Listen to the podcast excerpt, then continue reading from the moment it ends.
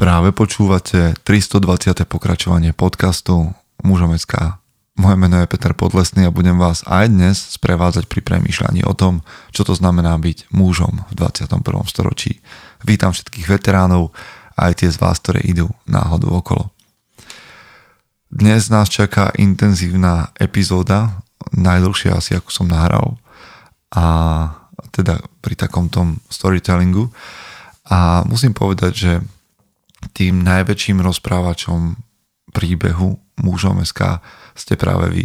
Tí, ktorí o nás hovoríte, tí, ktorí nás zdieľate ako dan z podcastu, tí, ktorí fandíte, tie z vás, ktoré nás odporúčate svojim priateľom, a aj tí, ktorí nás pozývate na kávu a posielate nám nejaké všimné, aby sme mohli pracovať, aby som mohol cestovať za našimi hostiami.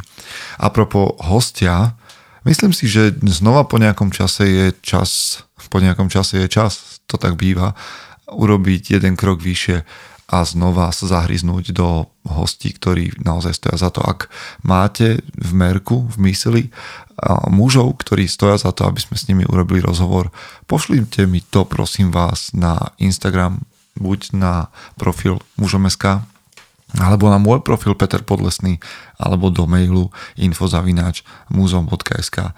Nebojte sa povedať akékoľvek meno z českého a slovenského priestoru a ja tých chlapov oslovím a pôjdem s nimi spraviť rozhovor, ak budú chcieť. Alebo ich označte niekde, aby vedeli, že by s nami mali a so mnou mali hovoriť, a ja z nich vyťahnem to, čo inšpiruje mužov a ženy na Slovensku a v Čechách. Okrem toho, čo je dôležité, je konferencia. To je teraz jedna z našich primárnych vecí, na ktorú sa sústredíme. Konferencia mužom bude 7.10. v Bratislave a vy by ste mali mať lístok, pretože v tomto momente zostáva nejakých 9 dní na to, aby ste využili zľavu Mužom 2023, čo znamená 10% z ceny lístka dole. Takže bežte, niektorí z vás to už tak múdro spravili, iní ešte váhajú, čo je škoda.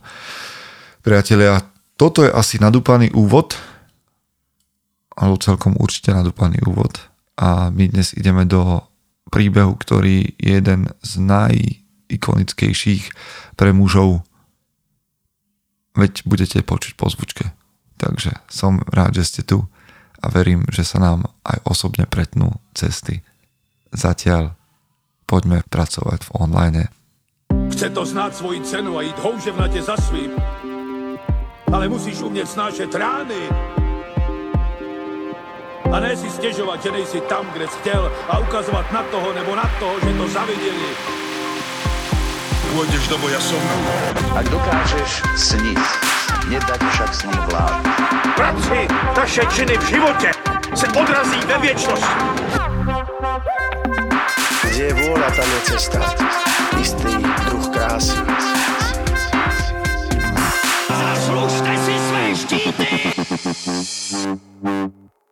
Vítajte po zvučke.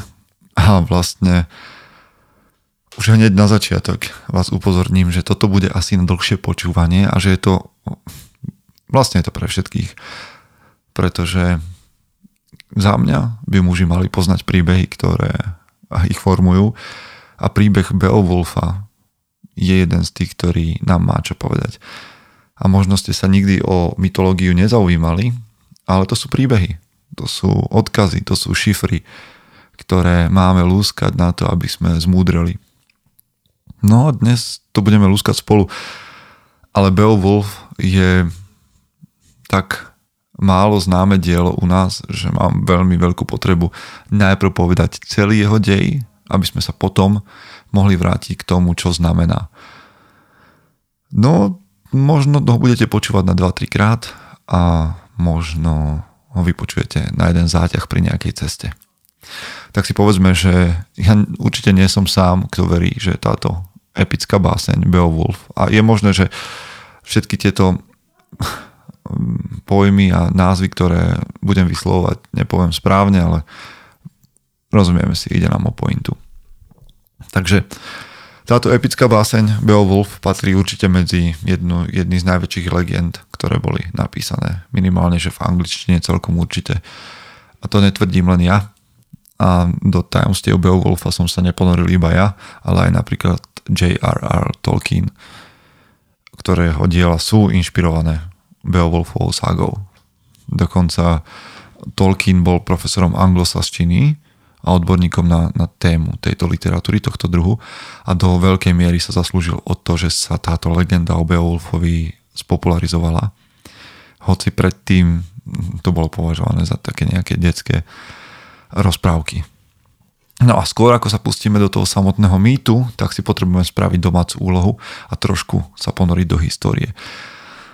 Takže príbeh sa odohráva približne v 5. až 8. storočí nášho letopočtu a všetky tieto udalosti, o ktorých budeme hovoriť, sa odohrávajú v Škandinávii, aj keď nejde o škandinávsky príbeh alebo o škandinávsky mýtus. A ústne ho odovzdávali tzv. Skaldovia, čo sú rozprávači. Až nakoniec ho prepísali, odovzdali, napísali dvaja rôzni kresťanskí mnísi okolo roku 1000. Tam, kde vlastne dnes hovoríme o Anglicku. Anglosasovia boli takí veľmi rôznorodé germánske kmene, ktoré migrovali do Británie a zo severnej Európy, pretože ich tam bolo príliš. A kvôli klíme, ktorá sa menila, a jednoducho prostredie, v ktorom žili, bolo nehostinné. A Beowulfov príbeh je teda produkt prisťahovalcov, ktorí sa pozerajú naspäť do svojej minulosti, aby si pripomenuli svoje rodné krajiny. To, aby sme to mali nejak geograficky uložené. No, nie je ťažké si predstaviť, že zmýšľanie týchto ľudí a pochopiť, že mali takú nejakú nostalgiu v tom vo svojej histórii. Pokiaľ vieme, tak existovala len jedna jediná verzia príbehu, ktorá bola kedy napísaná, a tento pergamen sa ocitol v jednej knižnici v dome, ktorý bol celkom ironicky pomenovaný Ashburnham House, totiž to zachvátil požiar a vyhorel v roku 1731.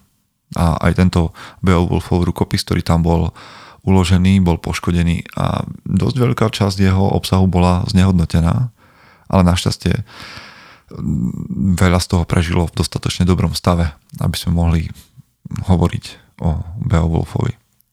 A môžeme to interpretovať, toto dielo, z rôznych hľadisk.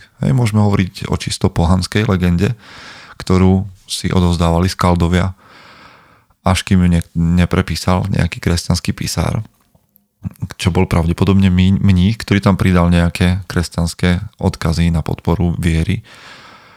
Alebo môžeme sa na to dívať ako na dielo nejakého kresťana, pravdepodobne mnícha, ktorý do príbehu vložil niekoľko pohanských odkazov, aby ustanovil, čo sa odohráva v nejakej hrdinskej minulosti.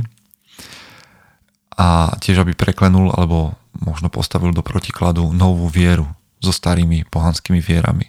Alebo, tretíkrát, to môžeme interpretovať Beowulfa ako dielo písara, ktorý nebol ani pohán, ani kresťan, ale skôr človek, ktorý chcel preklenúť priepas medzi dvomi svetonázormi. Možno to bol konvertita na kresťanstvo a jeho predkovia boli pohania a on vystupoval linku svojich ľudí až ku germánskym kmeňom.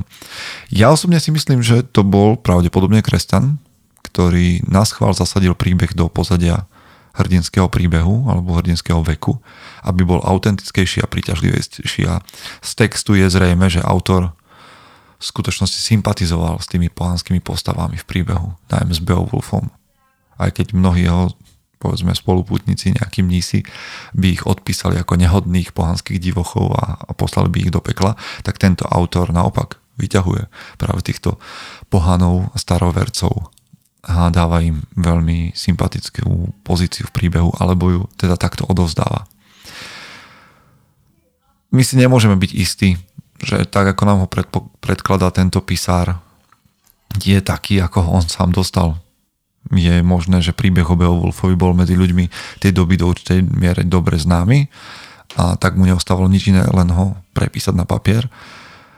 A môže byť úplne pravdou, že to, čo nazývame Beowulf dnes, je v skutočnosti len zbierka legend a rozprávok, ktoré sa spojili do jedného príbehu, ktorý sa točí okolo jedného hrdinu. Ale chcem povedať na začiatku, že vôbec nie je dôležitá náboženská preferencia toho autora. Je dôležité, že vlastne boh kresťanov sa v samotnom príbehu nejako nespomína a že jediné odkazy na túto vieru je starý zákon. A všetky postavy básne, pokiaľ môžeme povedať, sú germánsky pohania. Bolo by to čudné, ak by aj neboli. Dokonca ani Beowulf, ktorého prejavy sú možno najkresťanskejšie, keď už to...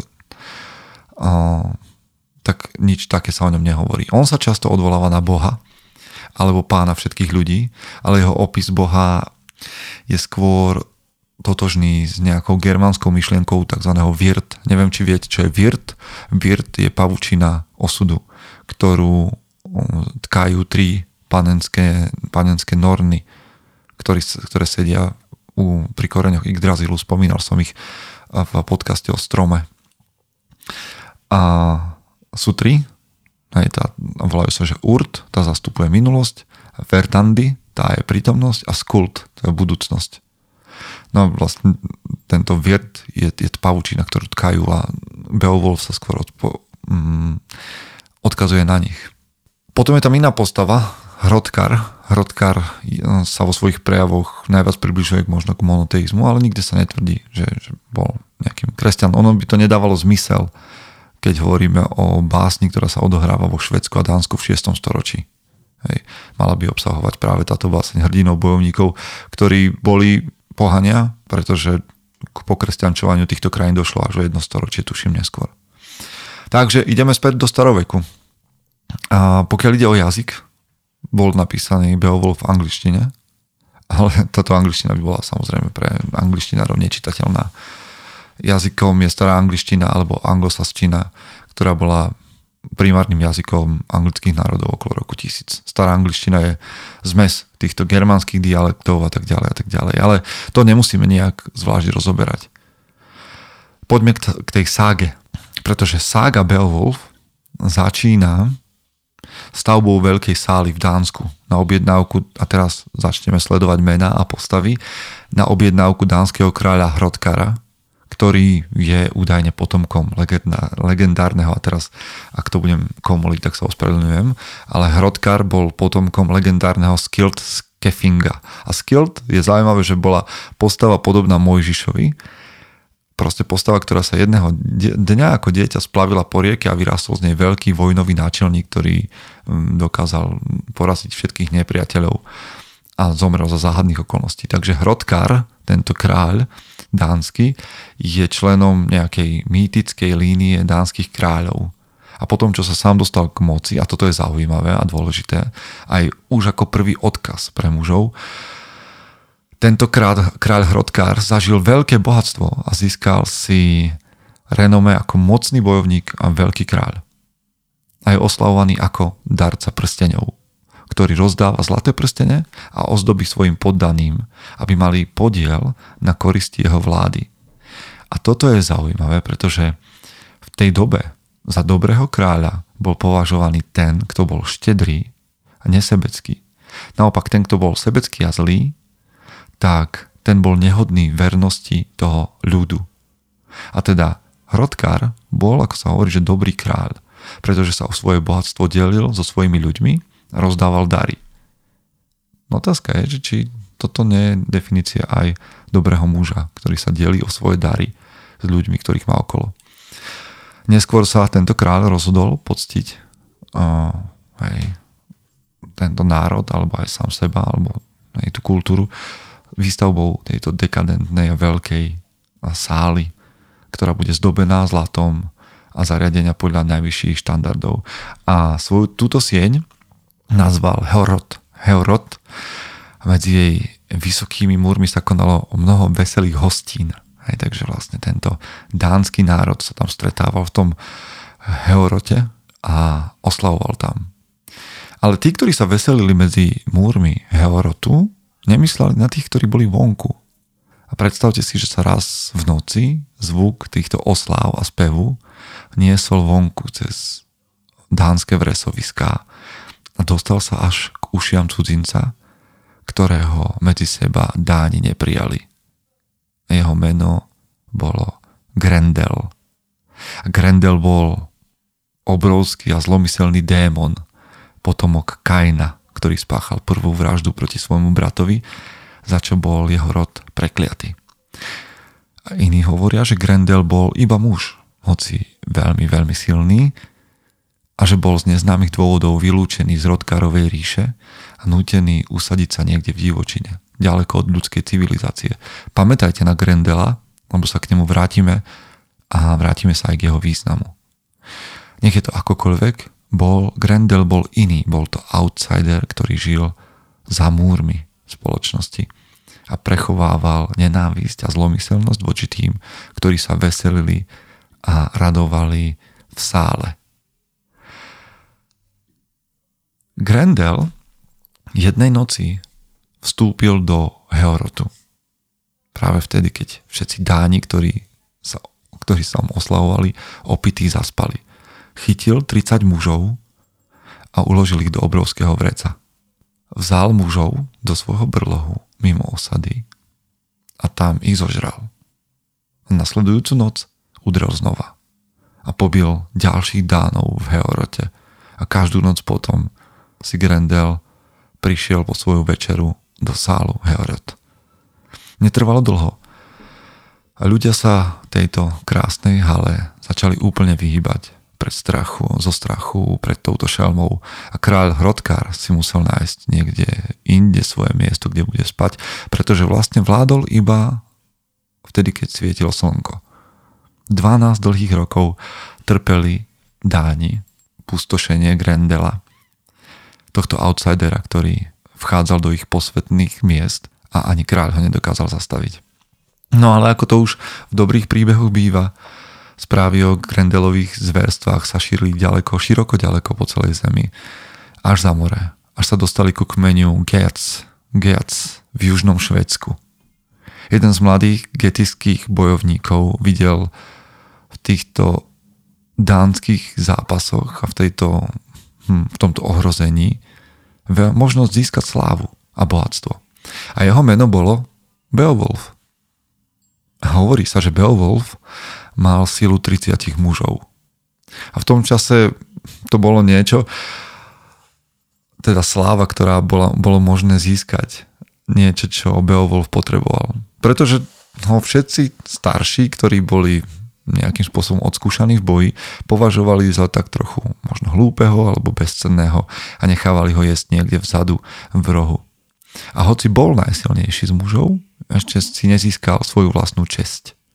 A tak teda zobral 14 spoločníkov, priateľov a spolu sa plavili cez more do Dánska. A tam, keď pristáli na dánskych brehoch, tak sa stretli prvýkrát s Hrothgarom, s kráľom, ktorý bol najprv utajený a snažil sa zistiť, kto sú a spochybňoval ich motívy, ale nakoniec uveril Beowulfovi, že pristál s úmyslom pomôcť Dánom v ich ťažkej situácii.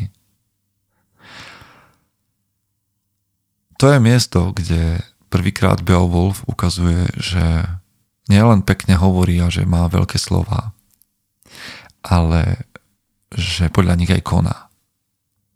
Zdvorilo sa s Hrothgarom privítal a pripomenul mu, že Beowulf má voči nemu nesplatený dlh a že prišiel ho splatiť tým, že porazí Grendela. No a v príbehu nasleduje sled udalostí veľmi zvláštnych, pretože Beowulf hovorí o tom, aké má schopnosti zabijáka príšer a ničiteľa obrov a správneho muža, že on je práve ten, ktorý má nastúpiť proti Grendelovi. Ale je to jedna zaujímavá vec. On to totiž hovorí na dvore Hrothgara, na kráľovskom dvore. A na tomto dvore je jeden muž, ktorého je pracovnou úlohou spochybniť tieto Grendelové slova. A volá sa Unferth, tento muž. A tento Unferth je muž, ktorý má úlohu, zodpovednosť tzv. Týle.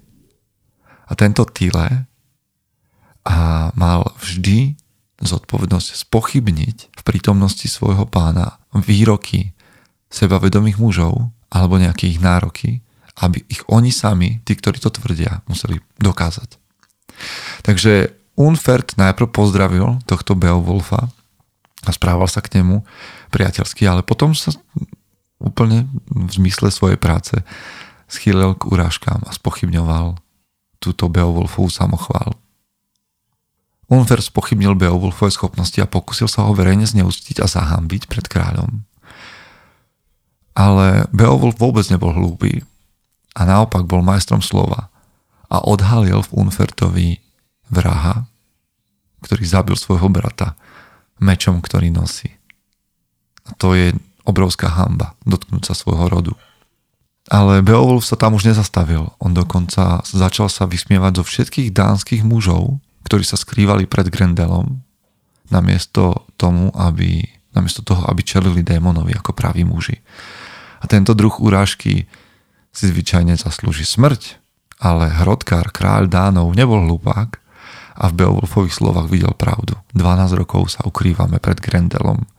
A tak dal Beowulfovi k dispozícii celú sieň, celú halu, zatiaľ čo on sa vykradol so ženami, aby spal v bezpečí.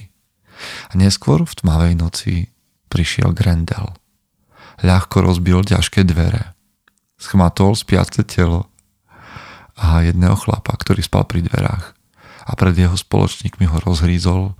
A Beowulf sa díval na Grendela a meral ho, aj keď videl, že teda jeho priateľa požiera zaživa. A potom odložil zbrane a brnenie. A dôverujúc len svojej vlastnej sile, chytil Grendelovú ruku svojimi holými rukami. Vtedy sa Grendel zľakol, lebo pocítil hrôzu, ktorú predtým nepoznal. So silou 30 mužov držal Beowulf monštrum tak, že sa nemohlo vymaniť z jeho zovretia a zápasili v takej zúrivosti, že rozbili celú halu a takmer ju zbúrali. Nakoniec sa Grendel rozhodol utiecť. Ale aj tak ho bojovník stále držal za ruku a nepustil. Beowulf využil svoju šancu na to, aby získal slávu. Najprv odtrhol Grendelovi ruku a jeho krv sfarbila kamene Heorotu. A Grendel napriek tomu, že mu chýbala jedna ruka, utekol do noci a do svojho brlohu v močiaroch, kde si ľahol a tam sa vzdal svojho biedného života. Ráno sa kráľ prebudil a bol svedkom toho, že zo strechy visí Grendelová ruka. A Dáni sa už tešili, že ich kliatba bola zrušená. Skladali básne a piesne na Beowulfovú počesť a Hrothgar ho obdaroval obrovským množstvom bohatstva a nakoniec zašiel tak ďaleko, že si ho až adoptoval. A Unferth, tento spochybňovač, ktorého sme spomínali, bol k Beowulfovi priateľskejší a daroval mu svoj rodový meč, ktorý sa volal Hrunting. Ja mám rád, keď majú meče svoje meno. A tento Hrunting, to bol pravdepodobne meč, ktorý Unferth použil na zabitie svojho brata. A tak to bol prekliatý meč. A každý muž by sa tohto meča zbavil. Ale nestalo sa tak. Nasledovala veľká oslava a na druhý deň ráno mal Beowulf a jeho muži odísť s bohatstvom a slávou, ktoré si vyslúžili. Ale vychádzajúce slnko odhalilo, že sa vlastne ešte nič neskončilo. Pretože v noci sa do haly, kde sídlili spiaci dánsky muži, vkradol ďalší démon. Grendelová matka. No, aj démoni a monštra musia mať matky. A táto Grendelová matka bola pobláznená zármutkom a smútkom nad vraždou svojho syna a odvliekla jedného z najlepších priateľov kráľa do svojho brlohu. No a ako by sme mohli očakávať od starého kráľa, tak ten bol zničený a prepadol ho hlboký smútok. A tak zavolal Beowulfa, povedal mu o druhom monštre a on vlastne dovtedy aj vedel o tom, že nejaká Grendelová matka existuje, ale bol úplne bezstarostný. Nakoniec sa teda rozhodol, že Beowulfa zavedie do jej brlohu. Vlastne Beowulfovi to bolo jedno, či bude jednonásobný alebo dvojnásobný šampión. A tak súhlasil, že sa stretne s touto Hrothgarovou ďalšou kliatbou. A povedal tomu starému kráľovi, a to som si vytiahol odtiaľ, že nesmúť, pre muža je lepšie pomstiť svojich priateľov, než nad nimi prehnane nariekať. Každého z nás stretne koniec života, ale každý, kto môže, by si mal zaslúžiť slávu pred smrťou. No a tieto múdre Beowulfove slova následovali činy. Dáni viedli skupinu týchto gajtov do jaskyne. V jaskyni bol hlboký bazén, v ktorom bolo strašne veľa hadov a morských drakov. A pamätajte si na tento bazén, pretože sa k nemu vrátime. A Beowulf si tentokrát na sebe nechal brnenie a tiež prilbu. A pamätajte, že niesol prekliatý meč. A ponoril sa do hlbín. A tu zrazu objavujeme, že Beowulf má o mnoho viac nadľudských schopností a že dýcha rovnako dobre pod vodou ako vonku. A tak celý čas v hlbinách tohto bazéna, tohto kotla zápasí s Grendelovou matkou. A ona potom seká pazurmi a on po nej seká mečom. A Hrunting, meč, ktorý dostal od Unferta, zlyháva. Pretože keď udrel čepeľou na monštru, nespôsobilo to žiadne poškodenie.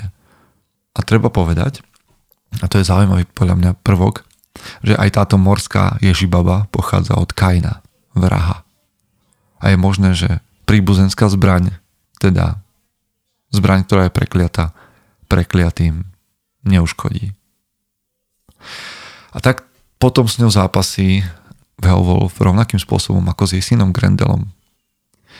A ukazuje sa, že Beowulfova sila je pre ňu rovnocenný partner a on takmer umiera. A potom zrazu vidí v jaskyni iný mohutný meč, na ktorom sú vyrité runy víťazstva. A nebola to ľudská zbraň, ale dielo starých obrov. A tak oboma rukami chytil čepel a udrel a monštrum po krku a odťal jej hlavu. A to bola jeho najkrutejšia bitka v živote. A potom po jej smrti naráža na Grendelovo telo. A vtedy si berie z neho trofej. Jeho hlavu. Ale je zaujímavé, že z Grendelovej matky si žiadnu trofej neberie.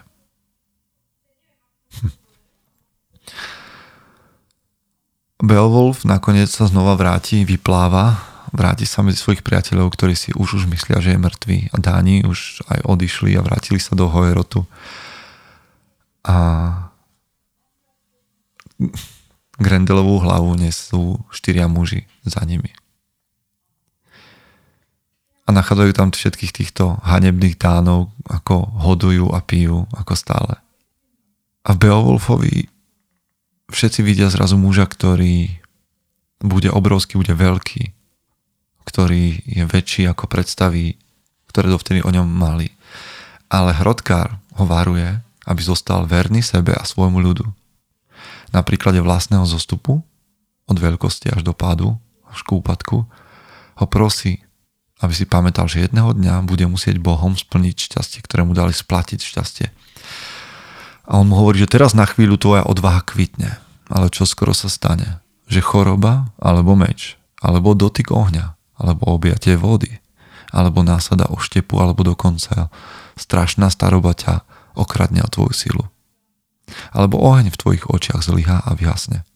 Jedného dňa sa stane, že ty hrdý bojovník, budeš porazený smrťou. No to je niečo, čo sa týka každého jedného z nás. No a potom, tak ako to, už viem asi, prečo sa hovorí, že pije ako Dán, pretože v typicky dánskom štýle potom sa viac hoduje a viac pije a rozdávajú sa darčeky a tak ďalej a tak ďalej. A keď nastáva svítanie, tak konečne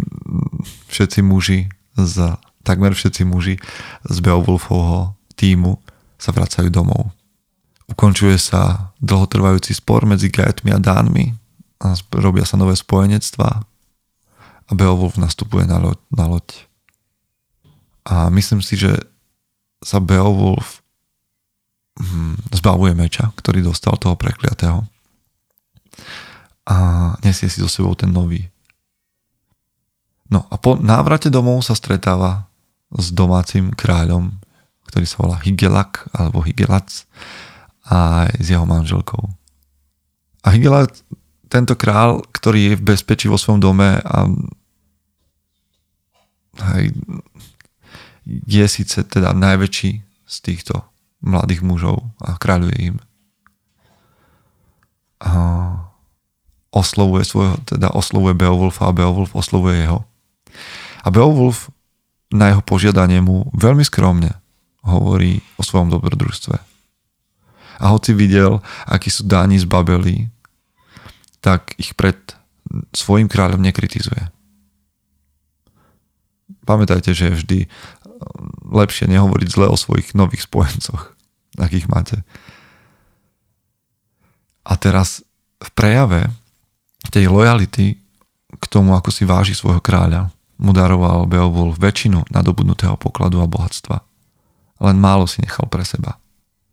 A tento dobrý kráľ by mal následne to bohatstvo rozdeliť poddaným spravodlivo a veľkoryso. Toto bol ich kód.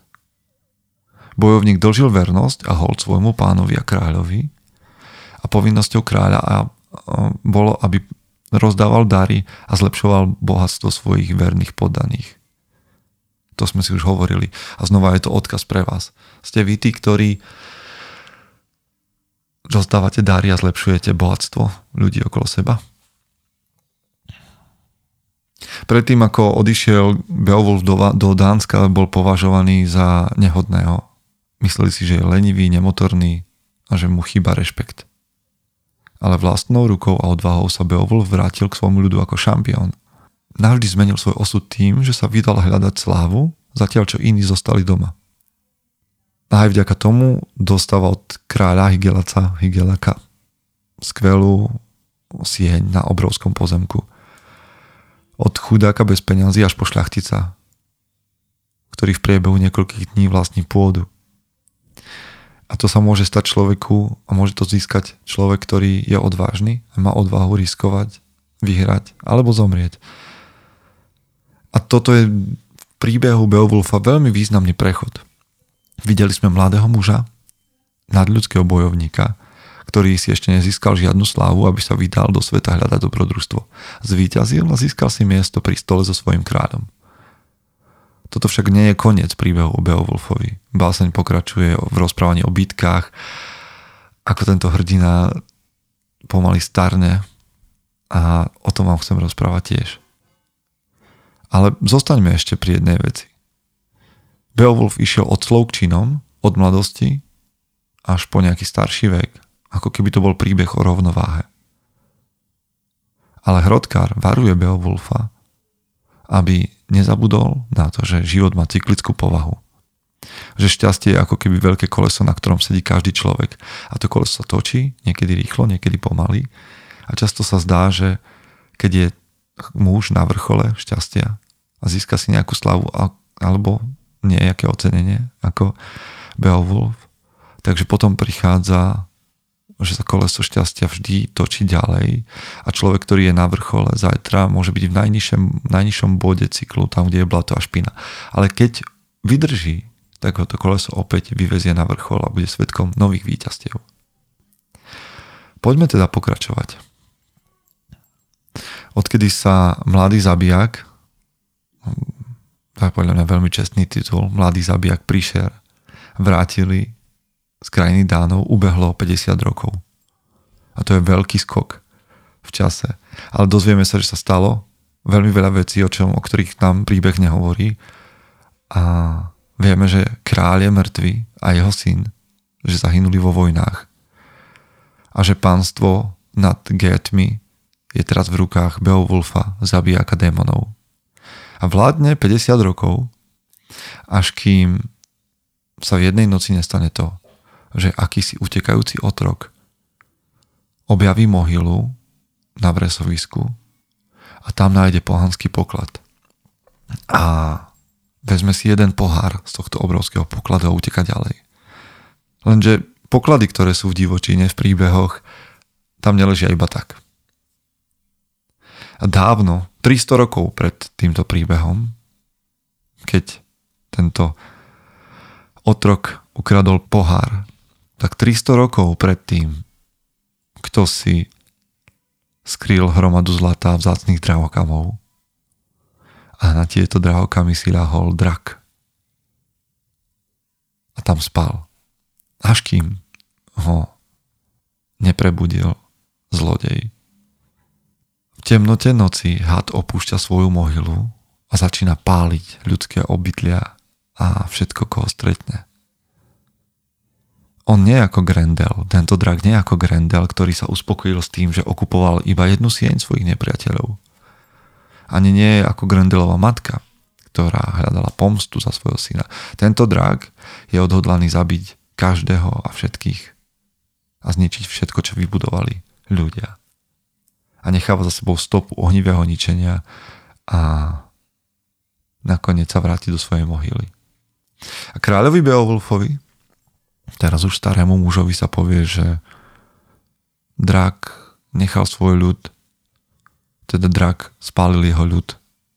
A keď to Beowulf počuje, podľahne smútku a stratí sa v temných myšlienkach. Podobne ako kráľ Hrothgar v rokoch svojho úpadku. Ale Beowulf sa poučil a rozhodol sa čeliť tomuto démonovi tak, ako predtým čelil iným. A prikáže svojmu kováčovi, aby mu vyrobil veľký ťažký štít, ktorý ho ochráni pred dračím plameňom. Beowulf je síce starý, ale stále je silný a svojej sile verí, tak ako doteraz. Zhromaždí 11 spoločníkov a vezme za sebou aj otroka, ktorý poklad našiel, a vydajú sa hľadať dračí berloch.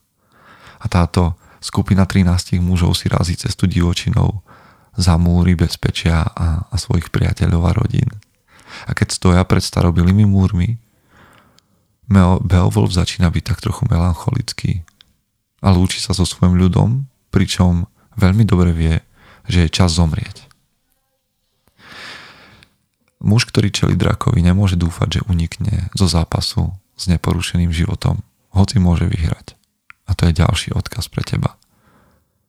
Ak stojíš proti drakovi, nedúfaj, že unikneš bez porušenia, hoci môžeš aj vyhrať. A tak kráľ Beowulf s myšlienkami na Hrothgara a Hygelaka spomína na všetko to, čo zažil, a na smrť a život, a predpovedá, že to všetko zažijú aj tí, ktorí prídu po ňom. Ale napriek tomu je rozhodnutý bojovať s hadom sám, ako sám bojoval s príšerami, keď bol mladý, a zakazuje svojim mužom, aby mu prišli na pomoc. Hovorí o tom, že sa nepodá nepriateľovi a vyhlasuje, že dôveruje svoje síle, svoje odvahe a svojmu osudu. Starý bojovník, vyzývajúc zviera, odvážne kráča do mohyly. Zobudí spiaceho draka a postaví sa jeho plameňom. Pred týmto peklom je chránený ťažkým štítom a bodá do hada mečom. A znova sa zdá, ako keby čepel Beowulfa zlyhávala, pretože drak zostáva nezranený. Bitka pokračuje, pretože plamene sú čoraz intenzívnejšie a Beowulf je veľmi ťažko skúšaný. Bojovníci, ako to v tomto príbehu býva, utečú do nedalekého lesa. A len jeden z nich túži bojovať po Beowulfovom boku a pomáhať mu v jeho úlohe. Volá sa Wiglaf a je to bratranec Beowulfa, ktorý tiež ešte nikdy nebojoval.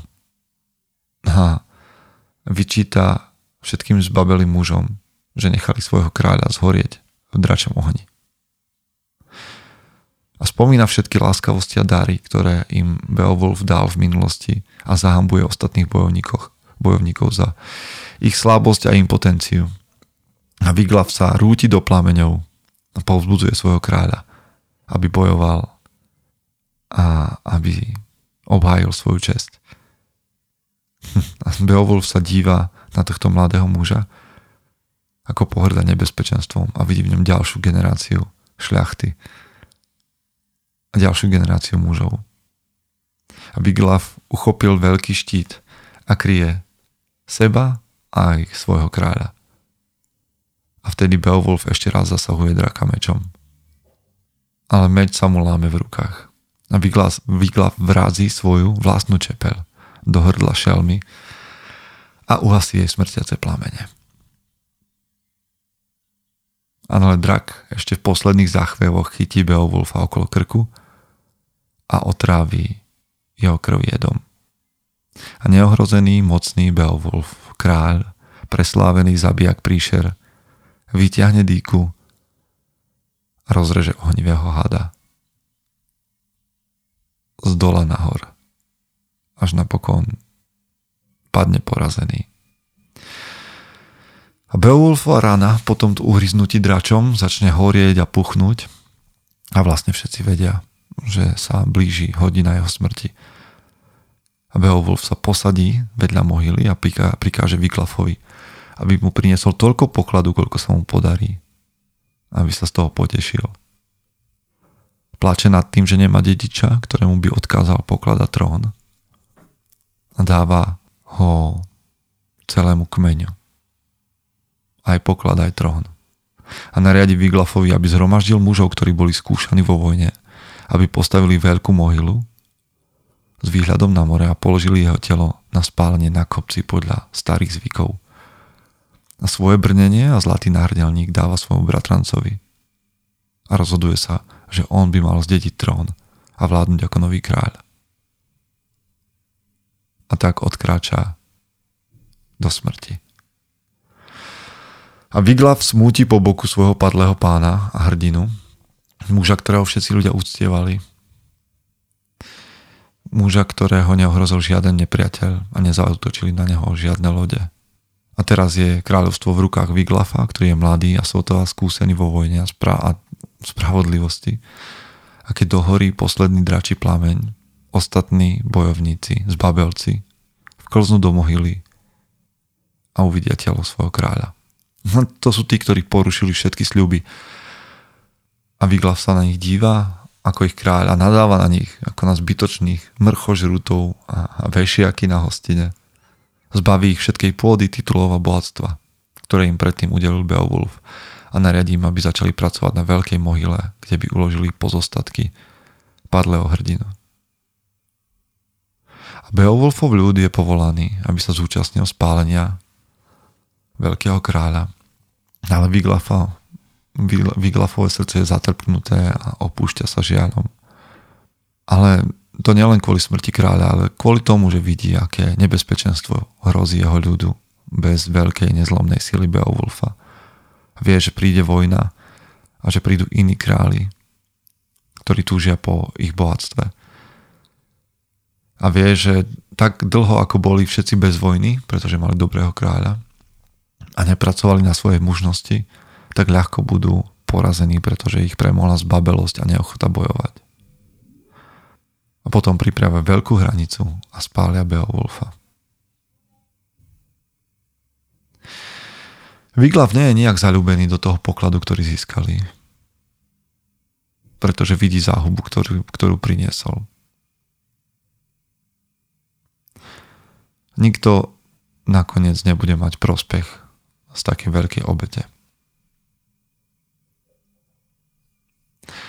To je zaujímavé, že tento Wiglaf pláče nad tým, že drak bol porazený, že na čo sa mu vôbec stávali. Ale to je idealizmus mladosti. Pretože podceňuje to, aký deštruktívny účinok by bolo, keby sme draka v spoločnosti tolerovali. A to je ďalší odkaz. A tu sa končí príbeh o Beowulfovi a tiež zlatý vek Gaitov.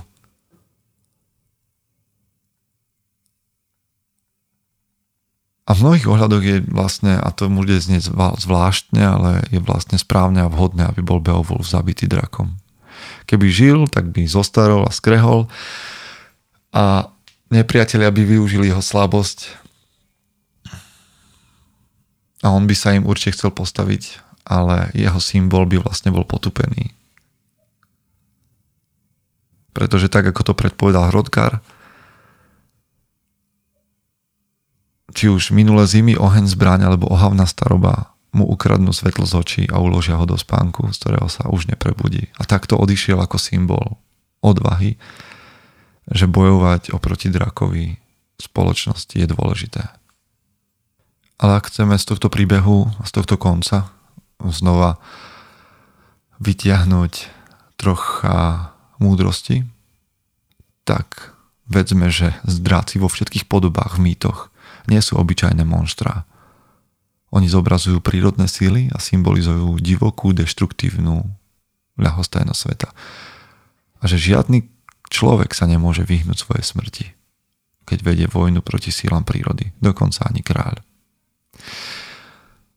Znova, neprešli sme príbehom rozprávky alebo legendy, ale prešli sme alegóriou o našich životoch, univerzálnymi pravdami.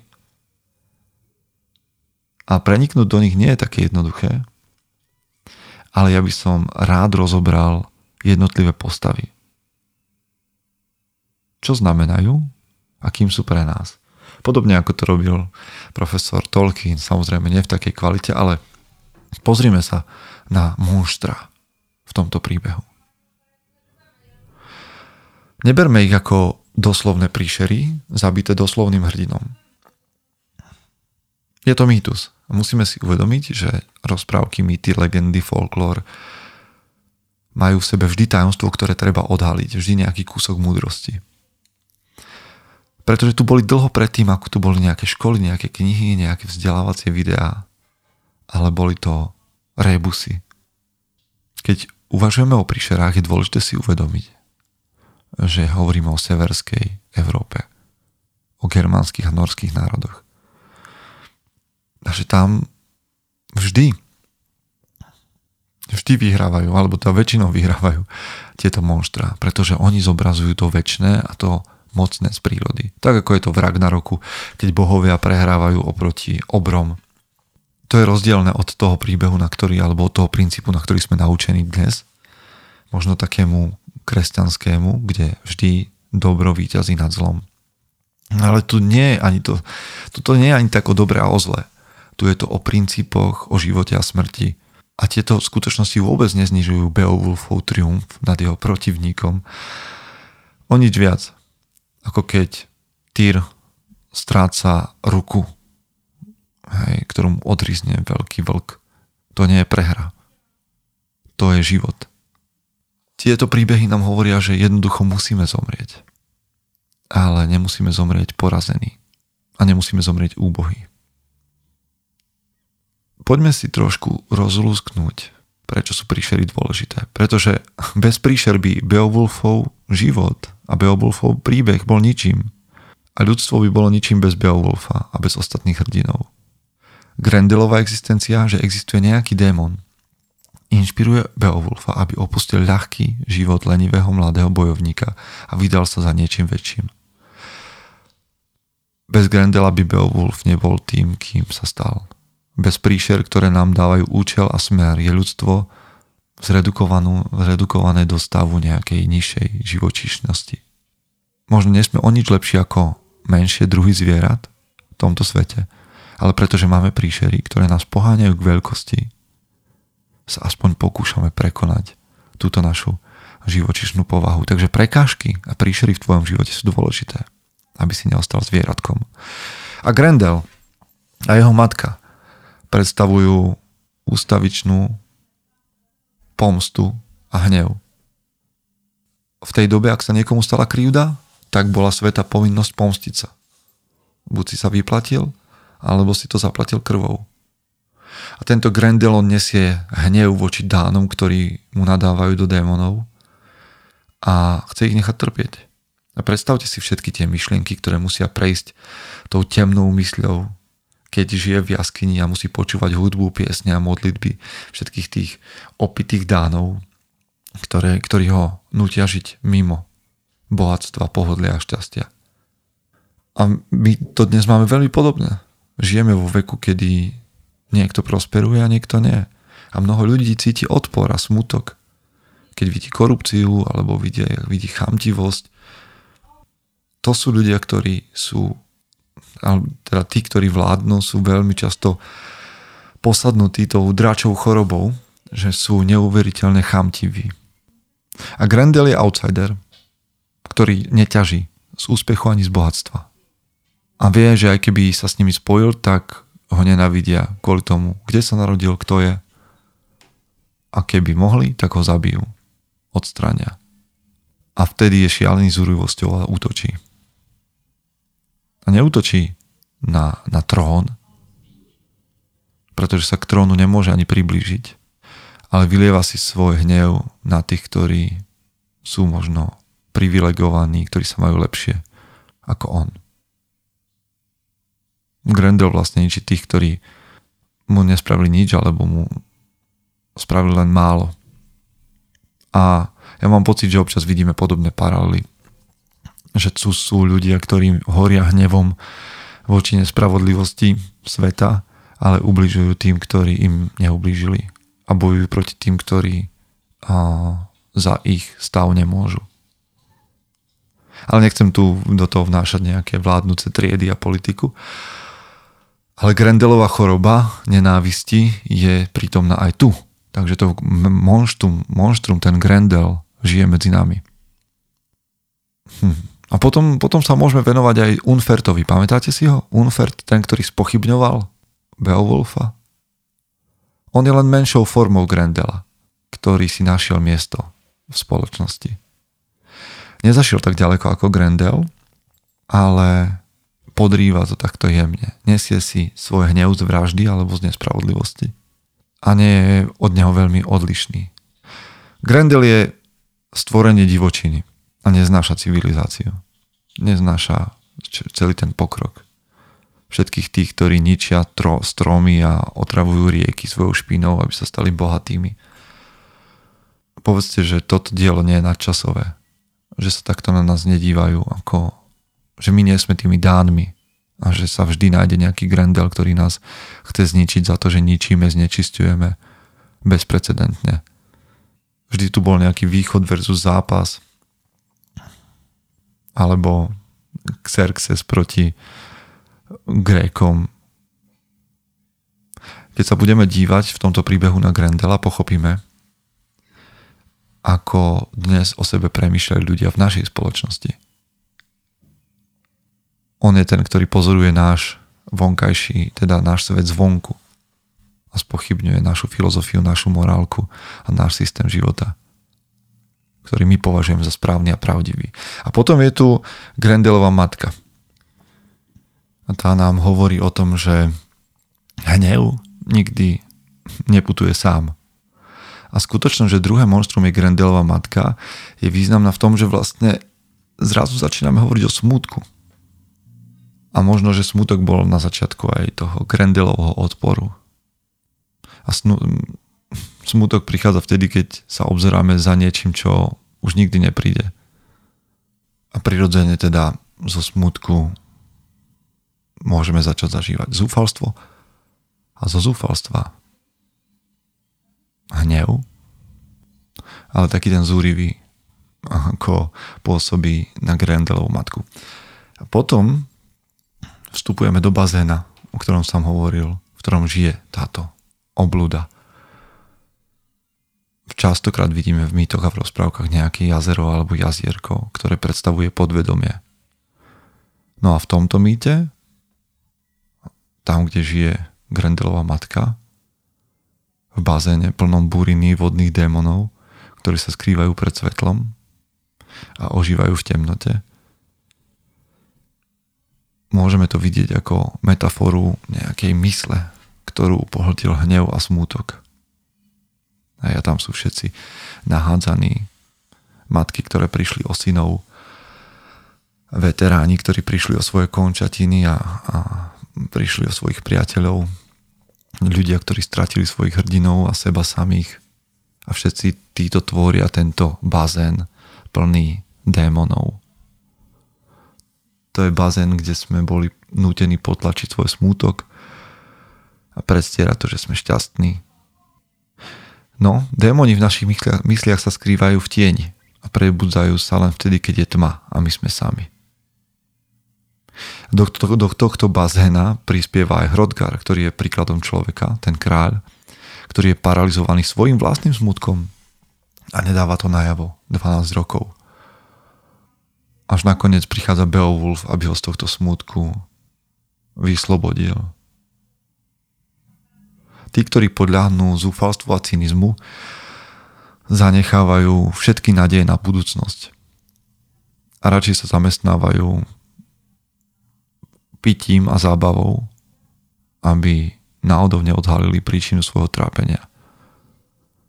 Jednoducho vytvárajú tmu pre svojich démonov. V tomto ich bazéne. A Beowulf sa neskrýva pred monštrami. Ani sa nebojí temných zákutí svojej mysle. Dáva si brnenie a meč a skáče do toho bazéna po hlave. Zostupuje do hlbín podsvetia, kde vlastne ľudia nechcú byť. Ale tam v špine, v bahne to bude nájdené, nachádza zbraň, ktorou sa dá zoťať démon. Nehodná zbraň zlyha a takmer zomrie, ale v poslednej chvíli nájde zbraň obrovského hrdinu, o ktorom nevedel, že tam je na tom dne, a zabije démona smútku. A zrazu je celé jazero čisté. A ožíva nádej. Ako vždy, keď sa odvážime prejsť cez hlbinu a rozhodneme sa čeliť démonom. A na konci, kde sa zdá, že všetko svetlo bolo ukradnuté, nachádzaš nejakú zbraň, nejakú vnútornú silu alebo odvahu, s ktorou sa môžeš postaviť nepriateľovi. Ako je smutok, zúfalstvo alebo ktokoľvek iný. Môžeš si tam priniesť hociakú zbraň, ale tá je nehodná bojovať proti tvojim démonom. Len hodné zbrane, len dobré zbrane, ktoré nájdeme v hĺbke našich vlastných duší, by sme mali používať na boj v hlbokých miestach. A nemôžeme dúfať, že sa budeme spoliehať na iných, že vyriešia problémy, ktoré my môžem čeliť, alebo problémy, ktorým rozumieme len my. A táto časť Grendelovej matky a tohto bazéna, tohto jazera je pre mňa o mnoho viac symbolická ako všetky ostatné. Pretože sa vzťahujú nielen na mňa, ale na každého. A posledné monštrum, posledný netvor alebo drak zdôrazňuje to, čo je jedným zo základných problémov nášho sveta. Dráci vždy stelesňovali chamtivosť a to je jedno, či hovoríme o politickej chamtivosti alebo o materiálnej chamtivosti. Vždy to bola chamtivosť, ktorá bola deštruktívnou silou a tá chcela zničiť to, v čom žijeme. Dobrý kráľ, ktorý sa vyskytuje a odvolávka na ňo sa vyskytuje v tomto príbehu Beowulfa veľakrát, má byť ten, kto spravodlivo prerozdeľuje bohatstvo, aby z toho mal prospech každý, alebo jeho ľud. Dobrý kráľ nehromadí bohatstvo a nežiarli na to, čo vlastní, alebo to, čo mu je k dispozícii. A v tomto príbehu sme hovorili, že 300 rokov pred tým, ako Beowulf zažil tieto veci, tak bol niekto, kto zhromaždil poklady a niekde ich ukryl. Nazbierať čo najviac vzácnych predmetov vo svojom živote a všetkých ich nechať pre seba aj po smrti, to je ako keby ste pozvali draka k sebe domov. Chamtivosť alebo príležitosť pre chamtivosť. V tomto príbehu je spomenutých niekoľko zlých kráľov, ktorí každý z nich je chamtivý. Hromadia bohatstvo a nechávajú si ho pre seba. Vlastne sú to draci. Možno, že to nebude veľmi prehnané, ak poviem, že sa s takýmto správaním stretávame denne. A to je jedno, či sa budeme dívať hore na tých, ktorí riadia našu spoločnosť a očakávame od nich, že budú pomáhať ľuďom. A asi ani nemusím. Ja mám teraz pocit, že vlastne ani paralelu medzi drakom alebo ten význam draka, tú metaforu draka a tým, v čom žijeme, vlastne nemusím nejak vysvetľovať. A ja nechcem ísť ani do nejakých konšpirácií, ani do nejakých teórií takýchto podobných, ale dívajte sa, ako tento drak chamtivosti v našej kultúre zasiahol do ekonomiky, do politiky. A potom je prirodzené, že keď sú ľudia svedkami toho, ako niekto niekde zhromažďuje väčšinu bohatstva, tak je cynický a rozhorčený, Hej, a takto drak mení celú kultúru a celú spoločnosť. Hej, mení nás na ľudí šomrajúcich a cynických. A to potom vedie k apatii a k tomu, že vlastne my muži máme pocit, že sa vlastne ani neoplatí do toho nejak zasahovať alebo sa snažiť nejak to ovplyvniť. A každý si chce žiť potom na svojom vlastnom dvore. A stávame sa chladnými a plazivými. A zhromažďujeme si ten svoj, že keď oni môžu, tak aj my môžeme. Možno v menšom, ale zhromažďovať si a sme zrazu takí malí draci. Je to taká dračia choroba. Žijeme v dobe, ktorá je o materiáli a o chamtivosti. A mnohí, v ktorých sme dúfali a verili, sa nakoniec odhalili ako zlí králi. Občas sa objaví nejaký potenciálny hrdina a výzve tohto spiaceho draka, ako to urobil starý kráľ Beowulf. A Beowulf vidí, že drak rozšíril svoju chorobu do jeho spoločnosti, čo ju určite zničí. A ako múdry kráľ si uvedomuje aj obrovský poklad, na ktorom drak sedí. Ako obrovskú príležitosť zase pozdvihnúť svoj ľud. Lenže zabiť draka je veľmi zložité. A aj takí hrdinovia ako Beowulf sú v boji vždycky ťažko skúšaní. Najprv sa Beowulf zdráha zaútočiť na tohto veľkého hada, až kým nakoniec nezničí vlastne jeho vlastný dom. A v momente, keď sa rozhodne bojovať so zvieraťom, opäť sa spoľahne na svoju vlastnú silu a prikáže svojim mužom, aby mu nechodili na pomoc. A toho v súboji takmer zabije, kým sa jeho bratranec Wiglaf, ktorý predstavuje ďalšiu generáciu, nevrhne sám zo všetkých bojovníkov, aby pomohol svojmu kráľovi. A to nás tiež učí. Keď starý bojovník spolupracuje s odvážnym mladým idealistom, drak stratí svoj plameň a nakoniec umrie.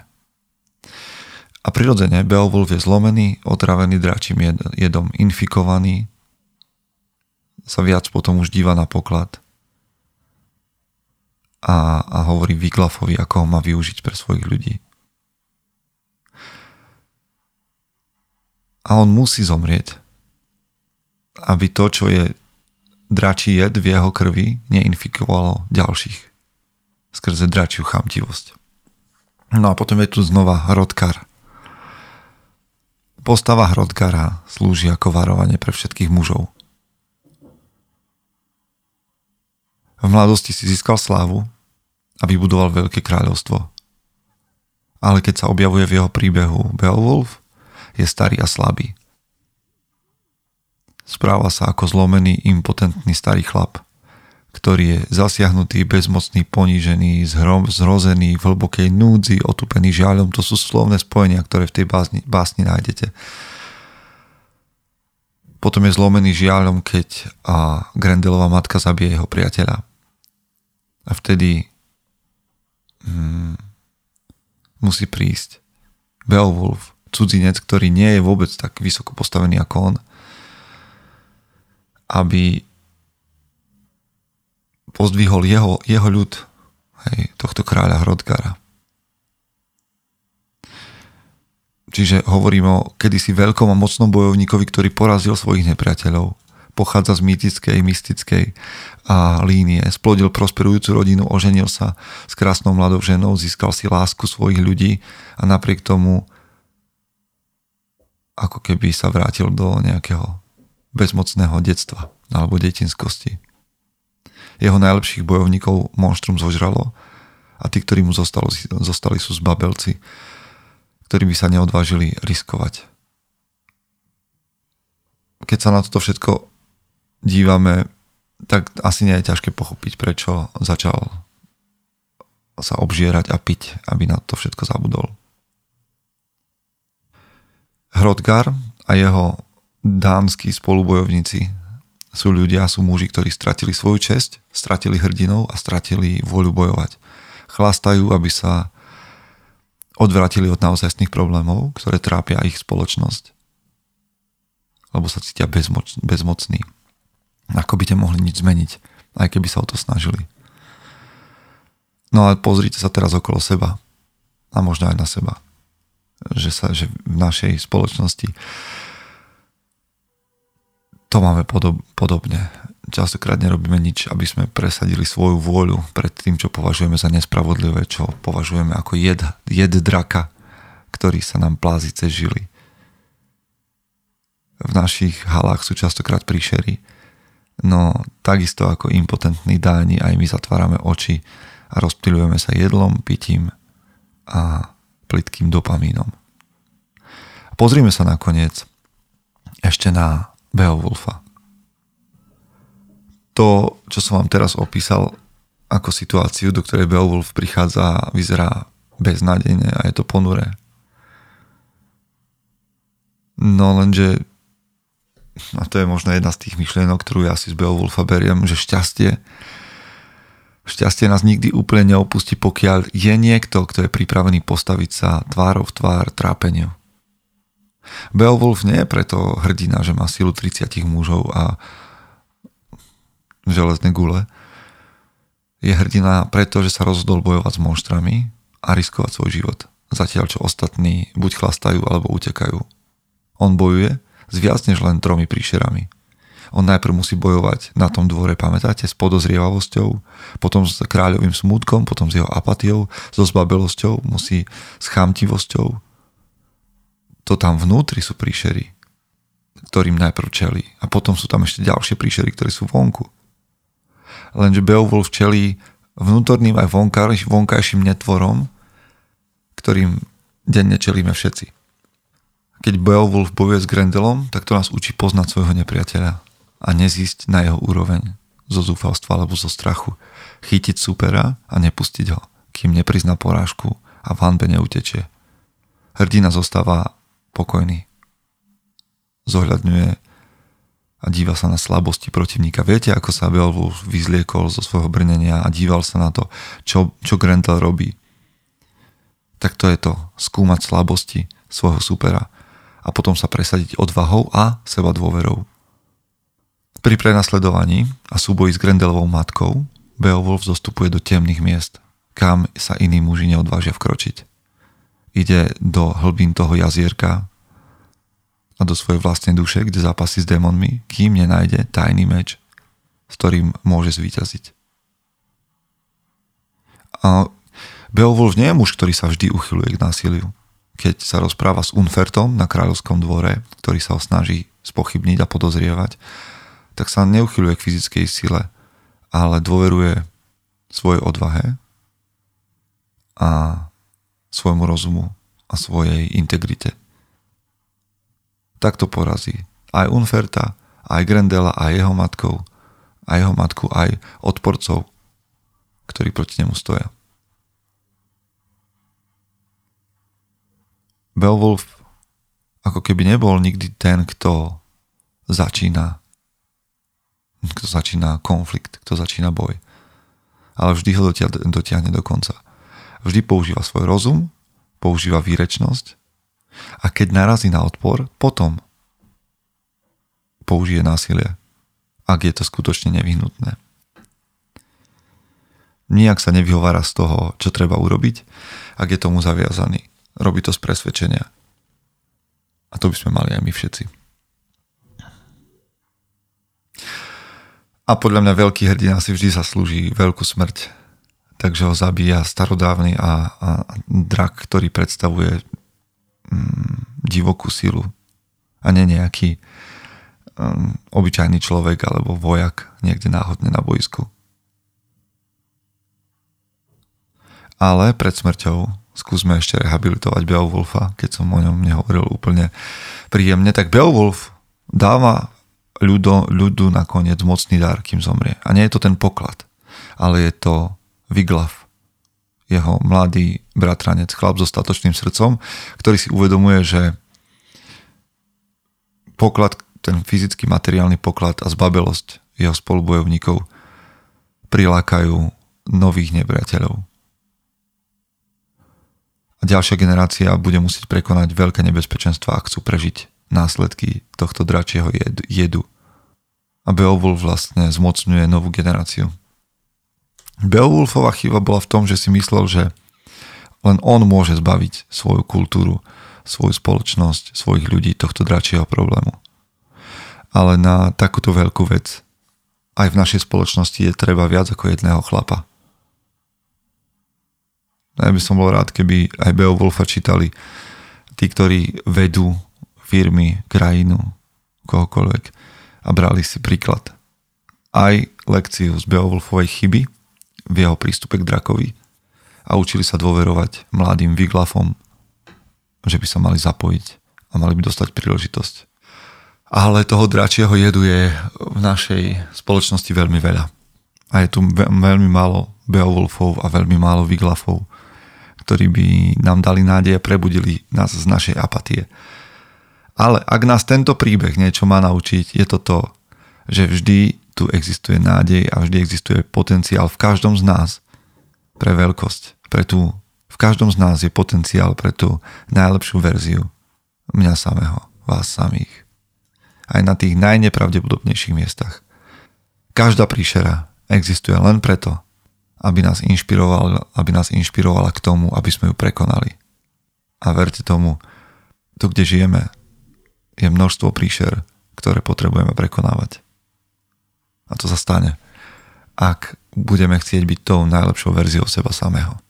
Chce to znáť svoji cenu a ísť houževnate za svým, ale musíš umieť snášať rány a ne si stěžovat, že nejsi tam, kde jsi chtěl a ukazovat na toho nebo na toho, že to zaviděli. Pôjdeš do boja som. Ak dokážeš sniť, nedať však snom vládu. Práci, naše činy v živote se odrazí ve věčnosti. Kde je vôľa, tam je cesta. Istý druh krásy. Zaslužte si své štíty!